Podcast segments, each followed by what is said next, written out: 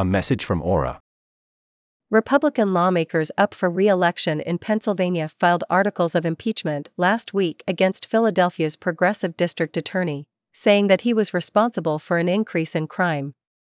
In the state Senate race, the Republican nominee, Mehmet Oz, has attacked his opponent, John Fetterman, for encouraging state officials to release more prisoners.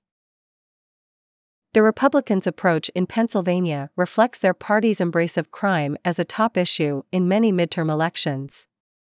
Republicans have demanded solutions to crime increases, and they have criticized Democrats for supporting major changes to criminal justice policy in recent years, claiming that they fueled swelling crime rates.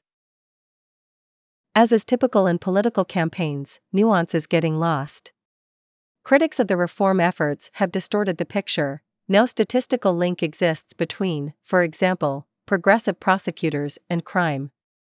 Yet many Democrats, wary of being labeled weak on the issue, have remained quiet or criticized even successful changes to the legal system.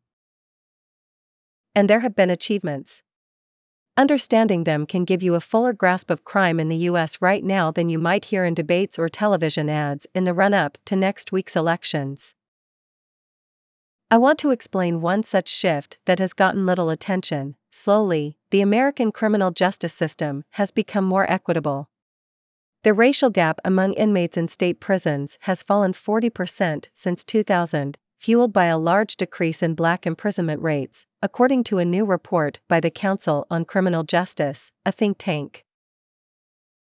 Finding the right balance between public safety and human dignity animated many of the criminal justice policies enacted in the U.S. over the past couple of decades.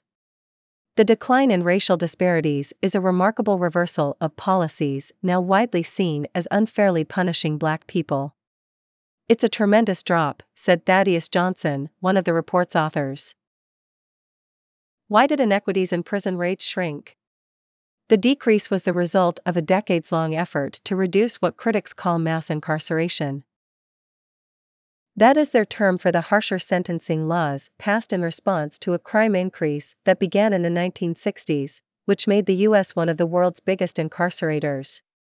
Black communities were disproportionately affected and, in some cases, targeted by law enforcement, as the Justice Department has found in Ferguson, Missouri, in Baltimore, and elsewhere.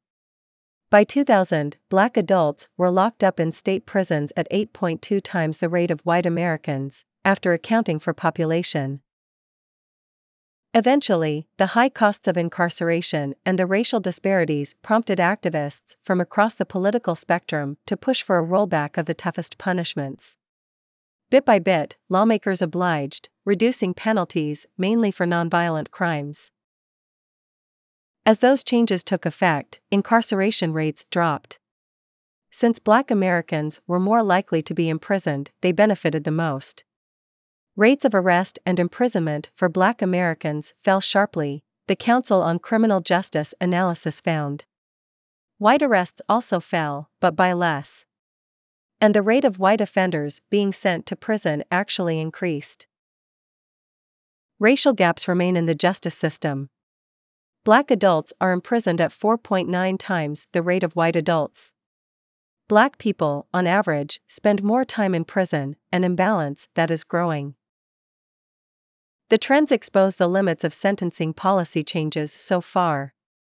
State facilities hold around 90% of U.S. prisoners, and most of those inmates are in for violent offenses.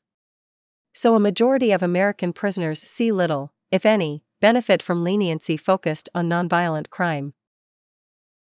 The remaining racial gaps in imprisonment are not solely driven by racial bias in enforcement, but also by higher crime rates in black communities, the Council on Criminal Justice concluded. It's not that black communities are broken or that black people are more inherently violent, Johnson said. But long term neglect of black communities has led to social and economic imbalances. And violent offending, Johnson argued, is the nexus where all the other disparities, all the other gaps meet. Those problems go beyond the scope of the changes to the criminal justice system so far.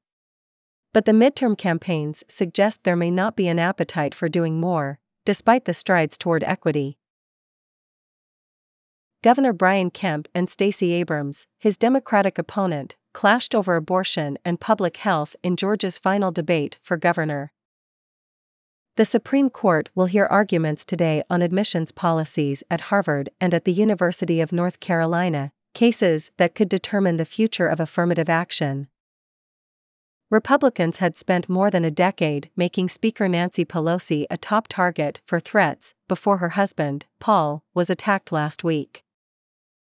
Some voters in battleground states want Republicans to take back the Senate but prefer Democratic nominees, according to a Times/Siena poll. Hasidic Jews in New York reliably vote Democratic, but increased oversight of the group's schools is testing its political commitments. World Series travels east. The third game is set for tonight in Philadelphia, which hasn't hosted a World Series matchup since 2009. The Phillies have a chance to clinch at home if they win the next three games, but need better pitching if they want to claim the title.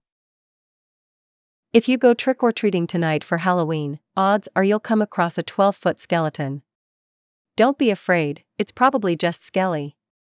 The towering Halloween decoration became a hit in 2020. On TikTok, videos tagged hashtag 12th skeleton have more than 70 million views, and two years later, shoppers are still racing from store to store trying to find one. Starry Tadeo, a New Jersey resident, spent two years looking for a skelly before she bought one that she put up in her front yard.